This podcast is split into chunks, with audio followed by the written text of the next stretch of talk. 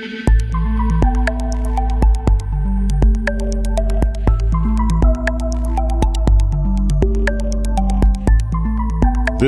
is the Oncozine Brief with Peter Hofland.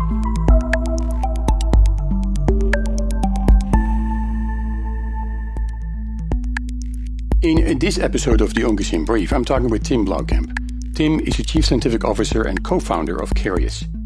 Karius has developed a non invasive liquid biopsy, a blood test, called the Karius test. The test is based on next generation sequencing of microbial cell free DNA and can rapidly detect pathogens causing serious infections, including those diseases that are difficult to diagnose through conventional methods. The test can identify and quantify over 1,000 clinically relevant pathogens, including bacteria, DNA viruses, fungi, and parasites. Applications may include complicated and atypical pneumonia, infections in immunocompromised patients, including invasive fungal infections, viral infections, and neutropenic fever, and endocarditis and other cardiovascular infections.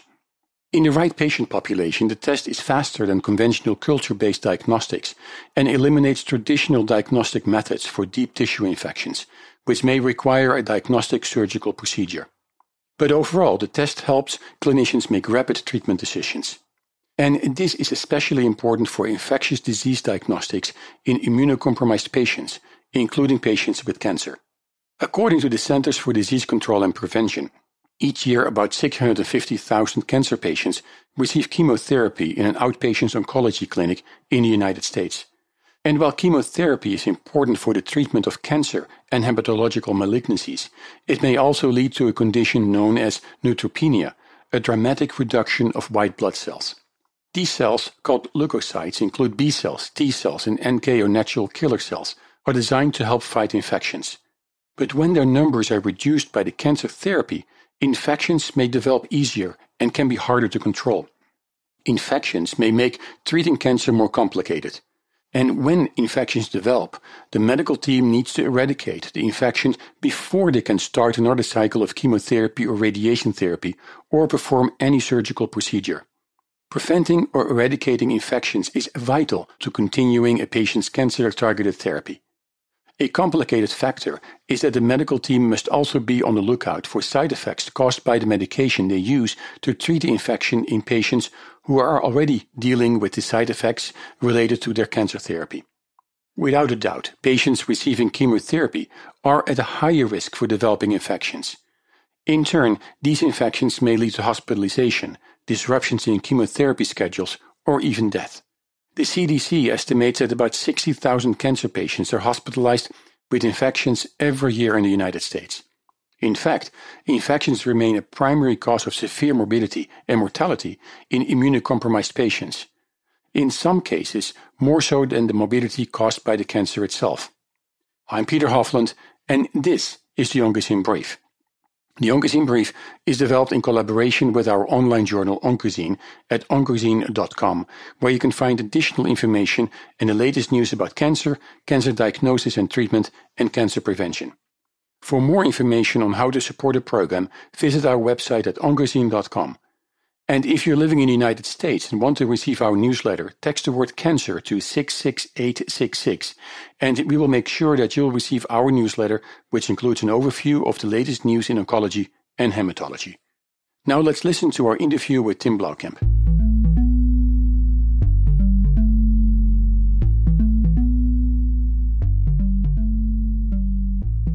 Tim, welcome to the program. Thank you. It's my pleasure to join you today. Now, before we're going to talk about the Karius test and what your company is doing, how are you, your family, and, and your coworkers doing uh, under this uh, threat of the COVID um, 19 pandemic uh, that's going on now for the last couple of months? Yeah, thanks for asking.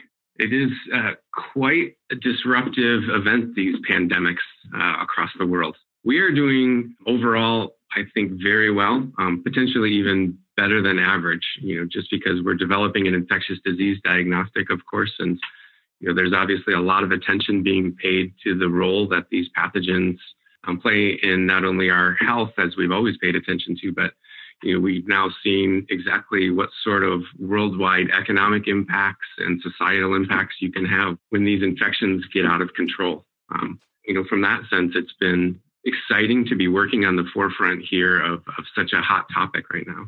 The company itself, of course, is we've employed all the different precautions to keep our employees safe. We're continuing to, to run our operations under these new guidelines, um, six days a week, delivering those results back to our customers as quickly as possible. But of course, everyone that can work remotely has now gotten accustomed to working remotely for the last uh, five or six months or so.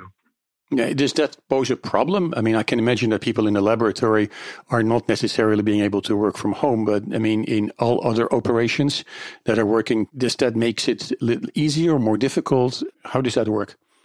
Yeah, you know, it's a mixed bag like most things. Um, for the people in the laboratory, we're a, a smaller company we still consider ourselves a startup and that makes us all pretty attached to the mission. And so people are generally willing to take whatever inconveniences are imposed or required to complete our mission in stride. And so our laboratory teams have been phenomenal in adapting to the new work environments and the, the new protocols we have in place to make sure that we stay safe and healthy um, when you have to be working on site in terms of working from home, you know, lots of people really enjoy this. In fact, many companies offer it as a perk.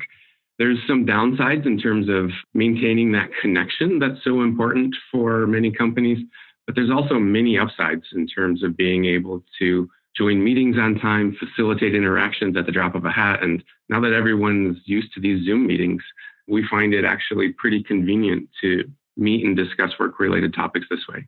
I think in the end, we're going to find it pretty efficient.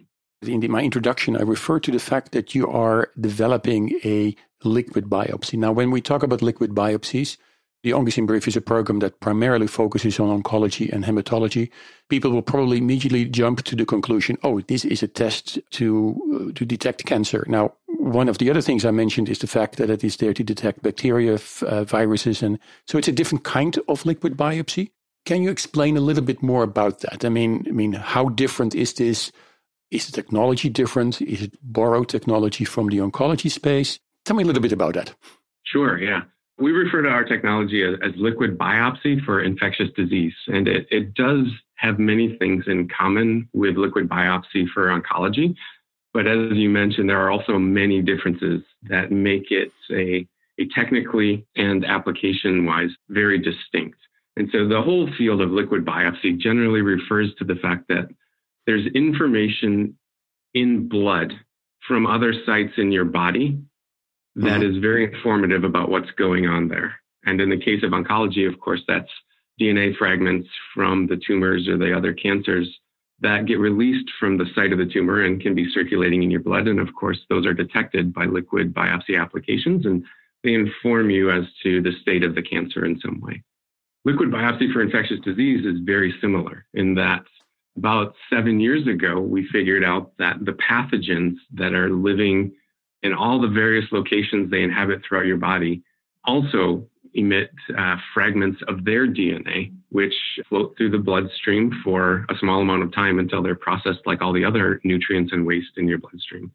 And we developed a technology then to very sensitively pick up these fragments that are generated by the microbes in your body and understand whether the levels of those fragments are normal or abnormal. And by examining the identity of those fragments, figure out which microbes are causing disease really anywhere in your body from this information that can be found in a, a very standard blood draw.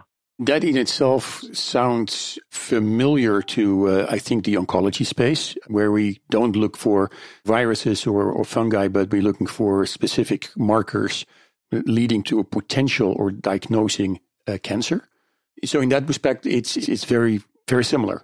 Yep, exactly. And the concept of how we're approaching this non-invasive uh, diagnostic for, in this case, infectious disease organisms is very similar to the non-invasive way you would characterize various cancers.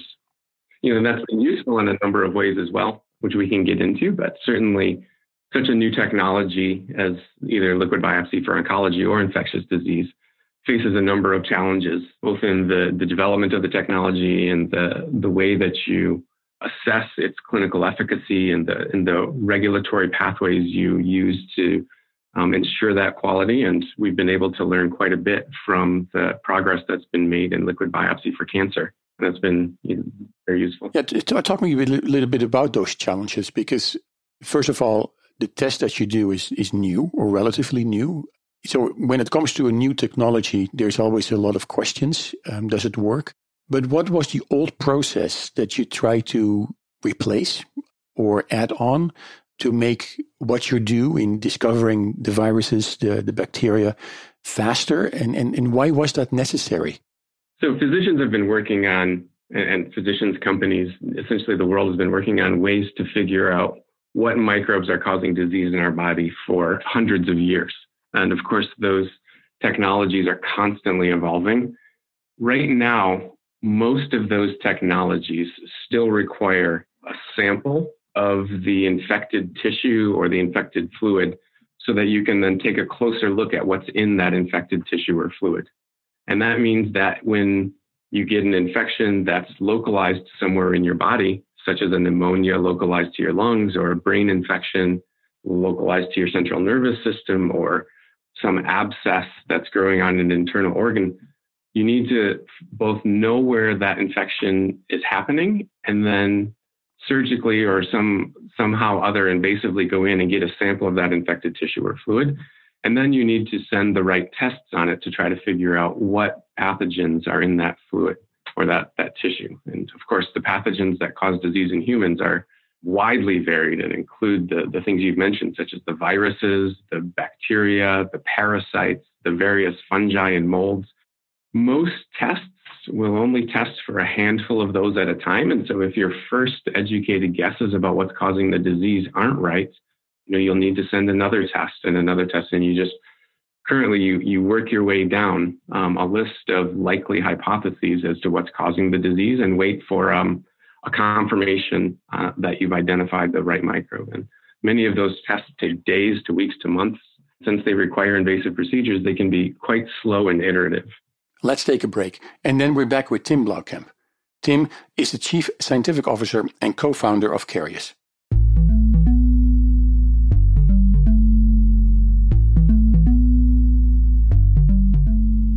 Clinical trials allow researchers to introduce new hope by providing participants access to cutting edge and potentially life saving treatments. Speak with your doctor and visit standuptocancer.org slash clinical trials to learn more. Together, we can stand up for all of us.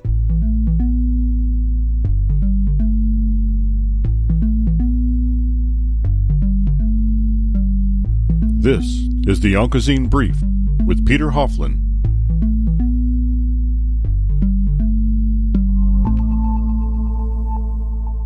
If you're just joining us, this week I'm talking with Tim Blauwkamp. Tim is the Chief Scientific Officer and co-founder of Karius. You know, our approach, of course, takes most of those challenges that I've just mentioned out of the equation because blood, of course, surveys your whole body. And so you get information from every location in your body that has access to blood all at once. And when we use our, our next generation sequencing or our high throughput sequencing to analyze the information that, that's in blood, that means we can test for essentially every pathogen that could be causing the disease all in one shot. And that allows us to non invasively get to the etiology or the, the cause of your infection much more efficiently than is possible with most standard of care methods today. And of course, that's, the, that's at the heart of the clinical studies that we do to define and uh, examine our value for patients. You mentioned something when you are in the old ways of doing things and basically the standard of care for in many situations still. You talk about an invasive approach, uh, surgery, whatever it may be, but you also talk about, and that sounds uh, a little bit ominous, is like that a educated guess by the physician team or the physician that's actually treating the patient. What if the physician is on the wrong track uh, in the in the standard approach? You mentioned more, multiple surgeries, but when you look at infections, that may be a little bit of a problem because, of course, infections may need to be treated immediately. So, what are the consequences of that old way of doing things? Yeah, you know, you, are absolutely right that it is a great challenge sometimes to identify the cause of an infection. And the reason identifying that cause is so important is because we have a, um, a pretty good suite of antimicrobials or antibiotics at our disposal, but they all work on a different subset of the things that could be making us sick. And so getting as quickly as possible to that specific antibiotic that's going to very effectively treat your infection without causing unnecessary side effects like damage to your liver or kidneys is really important. How does that benefit, in this case, the timeline in which to discuss things or to find things? There's a couple of things that are super important when you're trying to get to that cause of infection, and timeline is one of them. And particularly when we talk about patients with cancer, getting to that effective therapy very quickly is even more important because most of these patients with cancer will have a compromised immune system and therefore not be able to fend off even normal infections as effectively as a person with an uncompromised immune system. And so we've done a couple of studies now, including one we published in Nature Microbiology. It's a very respected journal last year. Another one that's going to be coming out soon, where we specifically examine the speed at which we're able to get to a true identification of the cause of disease versus the standard methods, what you refer to as the old ways of doing things. And in both cases, 80% of patients were able to get to an answer faster with our technology than with the standard methods that frequently require these invasive procedures and often employ an iterative type of approach that works their way towards um, the different hypotheses that might be causing disease. The reason that's really important is because, particularly in patients with cancer, because the consequences of these infections are so severe, we're now moving to a scenario where most of these patients are getting preemptive antimicrobials against the things that are most likely to cause their disease. And that naturally means you're using very strong, broad spectrum antibiotics that sometimes have uh, very serious side effects um, in terms of potentially damage to your liver or your kidney. And though that damage is, of course, permanent and can affect um, which other drugs you're able to tolerate for the rest of your life. So the idea is to get off of those broad, more toxic antimicrobials as quickly as you possibly can and get to the very specific antimicrobials that typically have fewer side effects as quickly as possible so that you can minimize the long term damage that both the infection and, and sometimes the, the cure to that infection would necessarily cause. Now, you're talking in this case about cancer patients. Even though the test I mean, and let, us specify this very clearly. The test that you do is not to detect cancer, but it is to detect the viruses, fungi, uh, bacteria, whatever it is, the infectious agents in that respect. But you apply it or you use it in the case of a cancer patient who may be in a hospital and may have an, is immune compromised in, in a sense that, that their immune system may not necessarily work optimally because of the cancer and the cancer therapy, and yet then be more prone to infectious. Is that, is that the right way to sum it up? Yeah, that's exactly right. There's the technology itself works just as well in patients that have an infectious disease with an intact immune system as it does in oncology patients whose immune systems are typically compromised for at least some of their time with cancer. The difference is that the existing standard of care doesn't work nearly as well in patients with cancer. And there's a, a couple of reasons for that. First of all, is they're going to get infected with a much wider variety of pathogens than what people with intact immune systems get. And that means the list of organisms that are likely to be causing their disease is much, much wider, and there are far more hypotheses to test in the in the old way. And so the value of testing for all of those at once is, is actually much greater in that sense. And as Ag mentioned, the consequence of not curing that infection in a person with an immuno compromised uh, system is can be much higher as those infections take much stronger hold when there's no resistance to them by your immune system. If I understand this right, if you don't treat the infection in, in ways of a cancer patient being treated, it also becomes more difficult to treat the, the underlying disease, the cancer that is maybe causing the whole problem in the first place. You're absolutely right there. That's a, another great point in that most protocols will require you to stop the chemotherapy if you detect an infection. And that's, of course, the right thing to do for the overall benefit of the patient, but it can compromise the effectiveness of that chemotherapy downstream. And so, ideally, you want to get that patient back on their cancer therapy as quickly as possible by curing the infection that's requiring you to pause that chemotherapy as quickly as possible. Now, let's talk a little bit further about the test, right? It is one of the things that, that I thought was a very large amount. You, you refer in the documentation about a thousand bacteria, DNA, viruses, and I think even more so, uh, fungi and etc. So that's a large number. In, in the old ways of doing things, obviously it might be very difficult to discern what we were talking about earlier, how to, uh, to find what is the underlying infectious cause. But in your case, with this, this particular test, you can find things easy. Is that correct? That's correct. That's right. We test for essentially every known pathogen that has a DNA based genome at once. Right. So that, that makes your test very, very unique in, in the fact that you have so much uh, you can test against. What also was remarkable, I think, uh, what I, I read in, in, in some of the documentation is that it is fast. Um, within, I think, 24 to 48 hours, you can have the results from your lab into the hands of the physician. Yeah, that's absolutely right. And this is one of the areas where the requirements for a diagnostic test using liquid biopsy are different for infectious disease than cancer. Diagnoses matter in every field, but in particularly with infectious disease, timing is critical.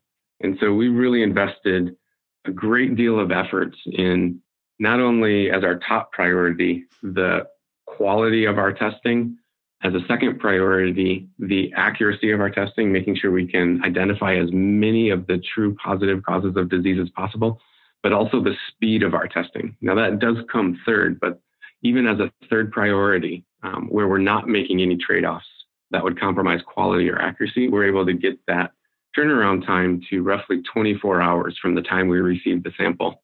You know, during that time, we add a number of controls. We do our actual chemistries in the laboratory. We do all the sequencing.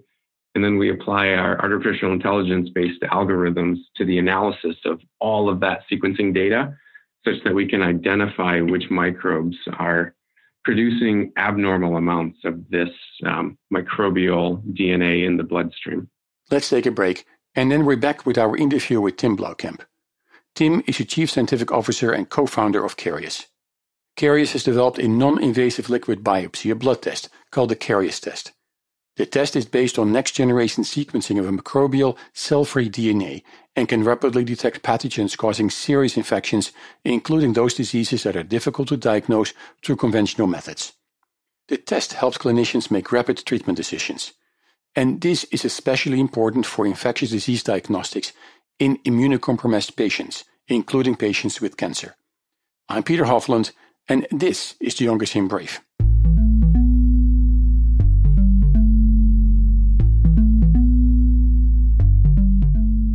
The Centers for Disease Control and Prevention is encouraging cancer patients and survivors to be extra cautious during the COVID 19 pandemic.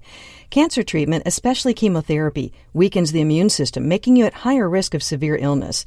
Dr. Lisa Richardson is director of the CDC's Division of Cancer Prevention and Control. Take these steps to stay healthy. Wash your hands often with soap and water. Clean and disinfect frequently touched surfaces daily. Stay home. If you must leave, keep at least six feet between you and others. Avoid touching your face, eyes, nose, and mouth with unwashed hands. If your temperature is 100.4 or higher, call your doctor. Use CDC's coronavirus self checker to help you make decisions about seeking medical care. Make sure your caregivers and household members are aware of your higher risk and take precautions. Visit cdc.gov backslash coronavirus and preventcancerinfections.org for more health tips.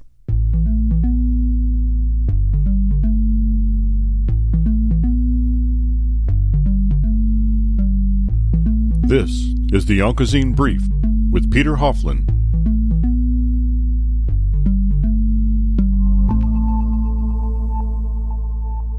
And welcome back. I'm Peter Hofland, and this is the Onco'Zine Brief.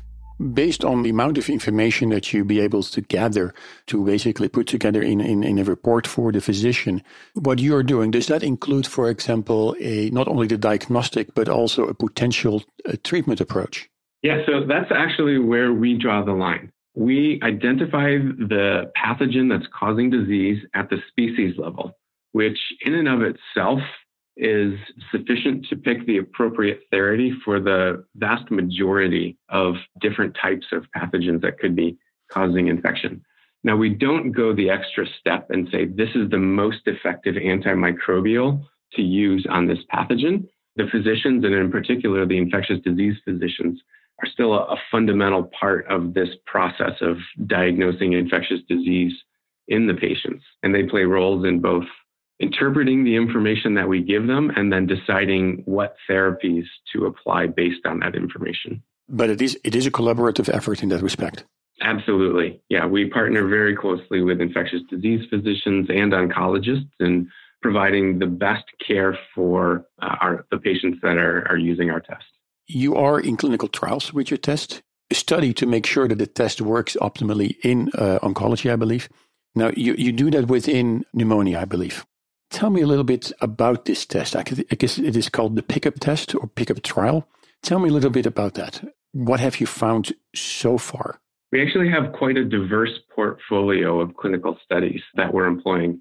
Clinical studies, of course, can vary in how big they are, which generally correlates how confident you're going to be in the results. And so we've applied our technology within clinical studies over at least 10 different applications and over the last six years or so. One of the things we're finding as we look at all the different ways that the technology can be used is that it is particularly useful relative to the alternatives in immunocompromised patients that contract pneumonia of some sort. And so the pickup study itself is designed to specifically explore the role that our test can play immunocompromised patients with pneumonia relative to the standard of care tests. And we've applied our test to the, the same type of scenario in, in a variety of smaller studies and been very encouraged by both the ability to see things faster than the standard of care the ability to see things that the standard of care would miss that are important for the patient's care. And even in a, a study we did with Rady Children's, our ability to improve the antimicrobial regimen for 47% of the patients that were enrolled. Now, most of these studies are much smaller, and so Pickup then is designed to be a very convincing landmark study that informs the population as to just how useful this test can be. And so We've enrolled um, 10 different study sites, including all of the premier cancer institutions across the US, and we plan to study the role of our test compared to every other diagnostic test that could possibly be used on these patients in aggregate for about 200 patients over the course of the next year. And so we recently announced first patient in and uh, active enrollment. We're able to maintain at slightly diminished speed the enrollment at a couple of sites through COVID 19. You know, many sites were justifiably and appropriately preoccupied by treating COVID 19 patients and figuring out what those protocols are going to be. It seems that most institutions now have figured that out and are restarting the enrollment for a variety of other clinical studies that are going on there. And so we're very happy with the progress we're making on the pickup study enrollment now and hope to have a readout in the not too distant future. Yeah, I, th- I, think I spoke to somebody else earlier this week talking about clinical trials. Cancer doesn't stop because of COVID. And so while clinical trials may be slowed down because of a lot of emphasis going to COVID, it's still important to diagnose and test patients who are in the hospital or in, in, in some care facility for uh, for their cancer, potentially impacted by infectious diseases. So I'm glad that that, that your recruitment of, of patients, um, even though maybe slowed down a little bit, uh, definitely is on track to meet the needs uh, of those patients. That's that's actually good news. Is there anything that you changed in, in trying to recruit patients as a result of COVID, or maybe in operational ways, how to deal with, with physicians and COVID and cancer and infectious diseases? Did that change or not? Absolutely. And, and I wouldn't call them transformative ways, but certainly monitoring the quality of the study, which means basically having a, a series of double checks or triple checks on the information we're collecting or the types of patients that are having access to the test is frequently done in face-to-face conversations um, through uh, site visits. All of that has now shifted to remote monitoring, and therefore you use different types of double checks and triple checks on the quality of those studies. And so we we and I presume everyone else who's doing these larger clinical studies has had to identify some new ways to ensure the same level of quality when you're not on site. But once you figure that out, you know, you have now a new system that can potentially be even more efficient than the old system. You know, if there's no impetus to change, generally people won't. But, you know, when there is an impetus to change, sometimes you can find even better ways of doing things. And I, I think that's going to happen in a lot of different areas following this COVID 19 pandemic.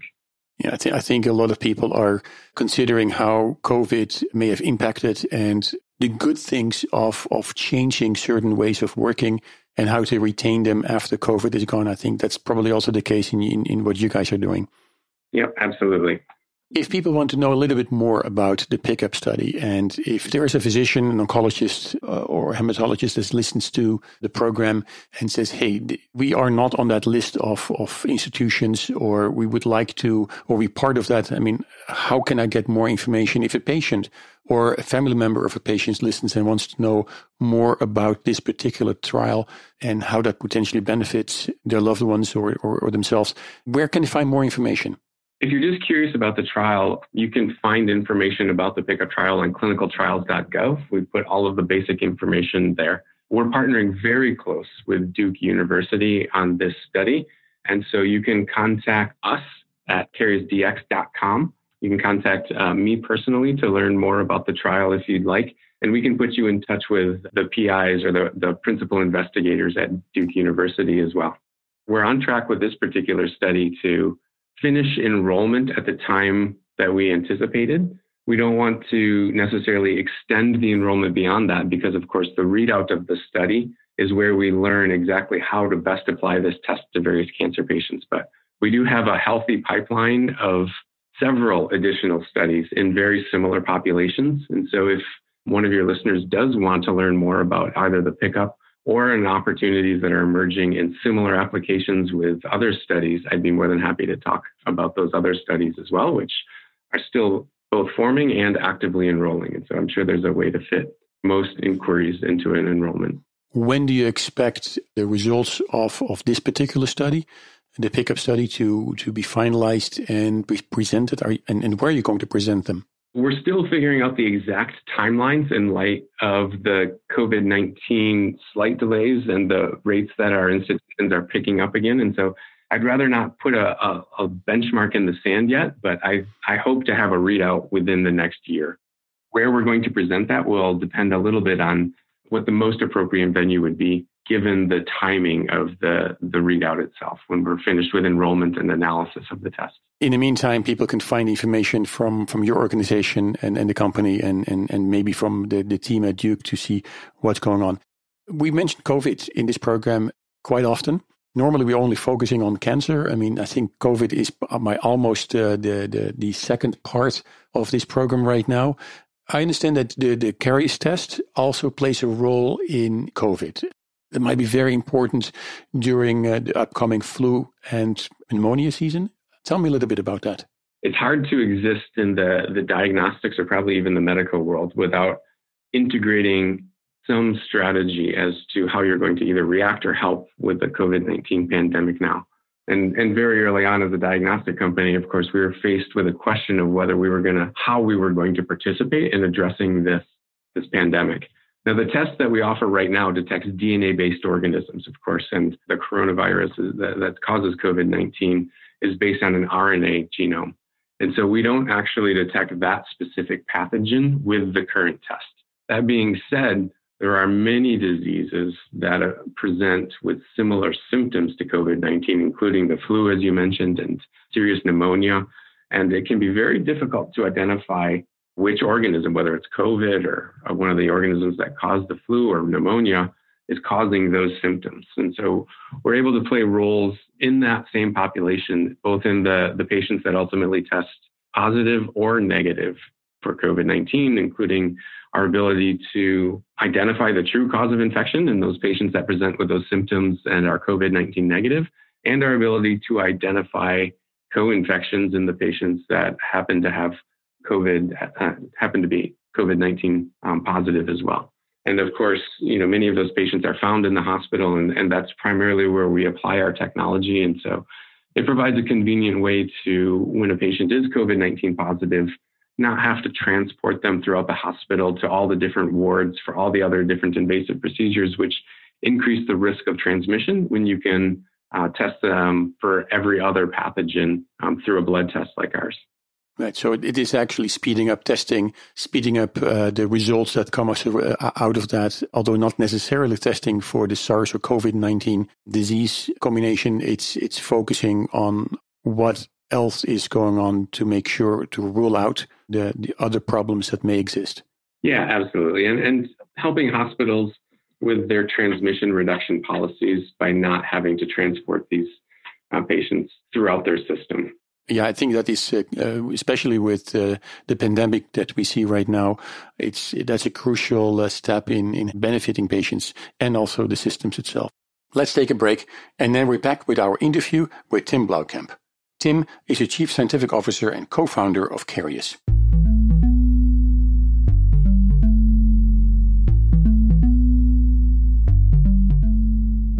Sarcoma. Odds are you've never heard that word before. But for the 40 people diagnosed with sarcoma every day, it is a life changing word. Life changing and devastating because sarcoma is cancer. Sarcoma is a cancer of bone and soft tissue more prevalent in children than in adults. More than 6,000 people lose their lives to sarcoma each year. Treatment options for sarcoma are limited and new therapies are desperately needed. More research and increased awareness is necessary to find a cure for a cancer that you probably didn't even know existed until now. Through awareness, advocacy, and research, the Sarcoma Foundation of America is determined to help those affected by this forgotten cancer, to bring hope to the children and adults whose lives are forever changed by a word they had never heard before. Please help us in the fight to find the cure for sarcoma. For more information on sarcoma and the work of the Sarcoma Foundation of America, please go to curesarcoma.org.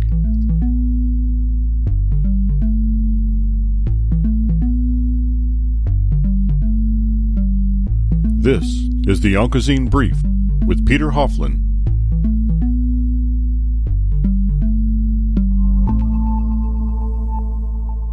If you're just joining us, this week I'm talking with Tim Blauwkamp. Tim is the Chief Scientific Officer and co-founder of Karius. One of the things is that uh, this uh, pandemic is not the, the, first one. It's also not uh, the last one, most likely. How are you prepared, or how can healthcare systems or patients or hospitals uh, benefit from your test to potentially prevent outbreaks of, of uh, pandemics in the future? Maybe I'll briefly mention uh, three different mechanisms that I, I, think help because this is um, obviously at the front of everybody's mind right now. We'll probably start at the smaller scale, and while not uh, not at the scale of a pandemic, many infections that patients who are hospitalized get actually start in the hospital themselves through these so-called hospital acquired infections. And those infections, of course, are typically from related microbes. And so many patients might get related with the, or might get infected with the, the same strain of a particular pathogen. Just like humans differ in their genetic makeup, even different populations of the same pathogen can differ slightly in their genetic makeup. And that allows us to, when we look at their information, at the genetic information from that bug, we can tell which population that particular patient's infection came from. And in that sense, identify whether an infection originated in the hospital or likely originated outside the hospital. And that helps hospitals with their ongoing quality control efforts to limit the spread of infections within the hospital setting itself. And so, you know, obviously that's not a pandemic or even an epidemic, but it is at the top of mind for many institutions because reimbursement rates can be affected, reputation can be affected. And so, by being able to help hospitals limit their transmission, by identifying when it happened and potentially even where within the hospital system those infections are occurring, you know, we can help improve the downstream uh, outcomes for the patients that those hospitals serve. Maybe a second dimension has to do with the antimicrobial resistance that generally emerges. And of course, the more resistant a microbe is to being killed by our antimicrobials, the more effectively it's able to spread within a population. And just because many infections are still very hard to diagnose, we often have to employ these preemptive antimicrobial therapies. And whenever you're treating microbes that are not the very specific cause of that patient's infection, infection, you're increasing the risk of antimicrobial resistance developing across a variety of other pathogens. And so, by very efficiently identifying the cause of infection, we can limit the use of these unnecessarily broad antimicrobials, which, in theory at least, though we've never proven it, and I'm, I'm not sure exactly who would be able to prove it, limit the generation of antimicrobial resistance throughout the world. And of course, those same principles can be applied globally. One of the nice things about testing patients for everything that could be causing their infection is with our approach, you can very easily see which microbes are causing the most problems in that patient, but you get a snapshot of stuff that might be happening in the background as well. And you get that for every patient you test, which means that you have a real time view of all the microbes that could be causing disease from every patient you test. And when you attach that to the location at which the patient is being tested, you can develop this map of the relative abundance of different microbes throughout the world. And you can track that over time and see what microbes are increasing in prevalence, how they're moving through space. And if you're able to get to their differences in cousins, let's call them, you can even tell which particular populations of microbes are spreading faster relative to the other populations of microbes. And that, of course, allows you to optimize where your resources are deployed, how frequently you're testing for different things. It can help physicians who are still using hypothesis based approaches make better hypotheses in a geographically specific way. And so I think you know, this whole approach of just testing for everything is really going to have a number of, of ways that it, it can help with these limit these pandemics or these epidemics or even these hospital based spreads of organisms. And that is not necessarily only at hospital level, but it can be on, on a much broader level uh, in that respect. Technically speaking, if you look at the number three system that you just mentioned, when you see certain things happening in a certain area, uh, that allows it allows you to push the alarm bell, right, or ring the alarm bell. Now, some of the things that, that we may not have discussed about about the Karius test, some of the key things that that people should know about the test, the benefits. I mean, we I think we covered a lot of different aspects. But one of the things what stands out in your mind as where the Karius test and not only this particular test, but maybe similar tests over time may take us. But again, you, you, you've taken out technology out of a different environment and applied it to, to some completely different application. Where are we going with this? Obviously, as one of the founders of the company, I drink all the Kool Aid it's possible to make in terms of just how powerful and disruptive I think this technology can be for improving patient outcomes and empowering physicians to, to provide the, the care their patients need far more efficiently. You know, if I were to just summarize what I think are the, the major differences with our approach relative to the best available care outside of our approach now is the current methods generally have lower than desired rates of identifying the specific microbes that are causing disease. Know, we know that blood culture, for example, which is one of the most common diagnostic methods possible, identifies the etiology of disease less than 20% of the time.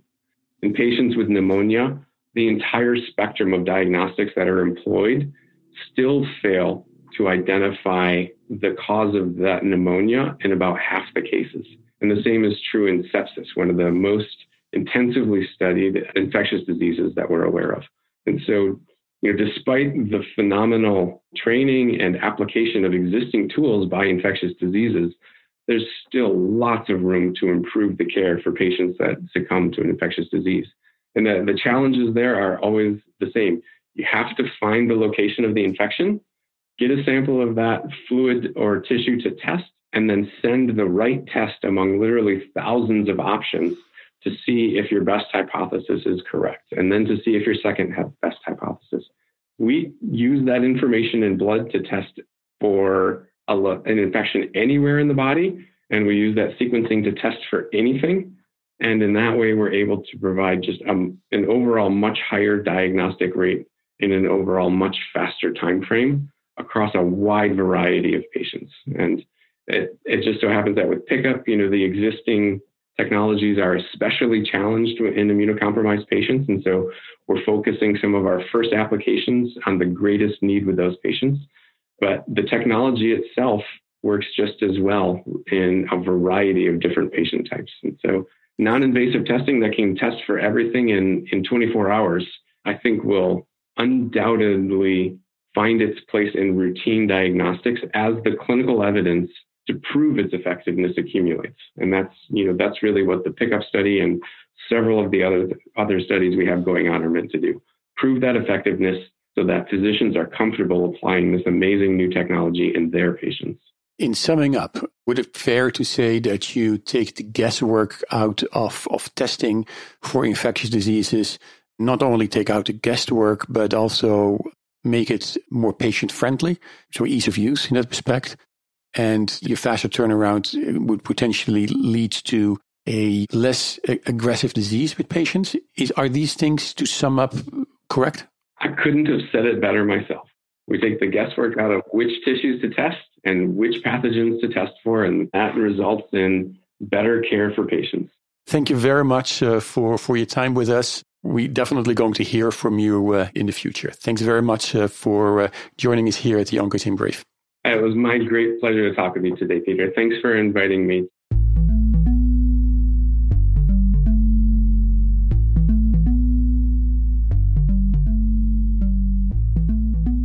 In today's edition of the Oncozine Brief, I spoke with Tim Blauwkamp. Tim is the Chief Scientific Officer and co-founder of Karius. Karius has developed a non-invasive liquid biopsy, a blood test, called the Karius test. The test is based on next-generation sequencing of microbial cell-free DNA and can rapidly detect pathogens causing serious infections, including those diseases that are difficult to diagnose through conventional methods. In the right patient population, the test is faster than conventional culture based diagnostics and eliminates traditional diagnostic methods for deep tissue infections, which may require a diagnostic surgical procedure. But overall, the test helps clinicians make rapid treatment decisions. And while this is important in many different patient populations, rapidly diagnosing infections and understanding the causative pathogen is especially important in the treatment of patients with cancer. For more information about Karius and the Karius test, visit the company's website at kariusdx.com. That is K A R I U S D X.com. For us here at the Oncozine Brief, we want to thank you, our listeners, sponsors, and advertisers, for your ongoing support. Your support makes it possible that you can hear this program via PRX Public Radio Exchange and in the United Kingdom and mainland Europe via UK Health Radio. And you can also download the program via podcast and streaming media, including iTunes and Spotify. For more information about supporting the Oncozine Brief, go to Oncozine at oncozine.com. If you're living in the United States and want to receive our newsletter, text the word cancer to 66866, and we will make sure that you'll receive our newsletter, which includes an overview of the latest news in oncology and hematology. Thank you all, and thank you for listening. And join us again for our next episode. I'm Peter Hofland, and this is the Oncozine Brief.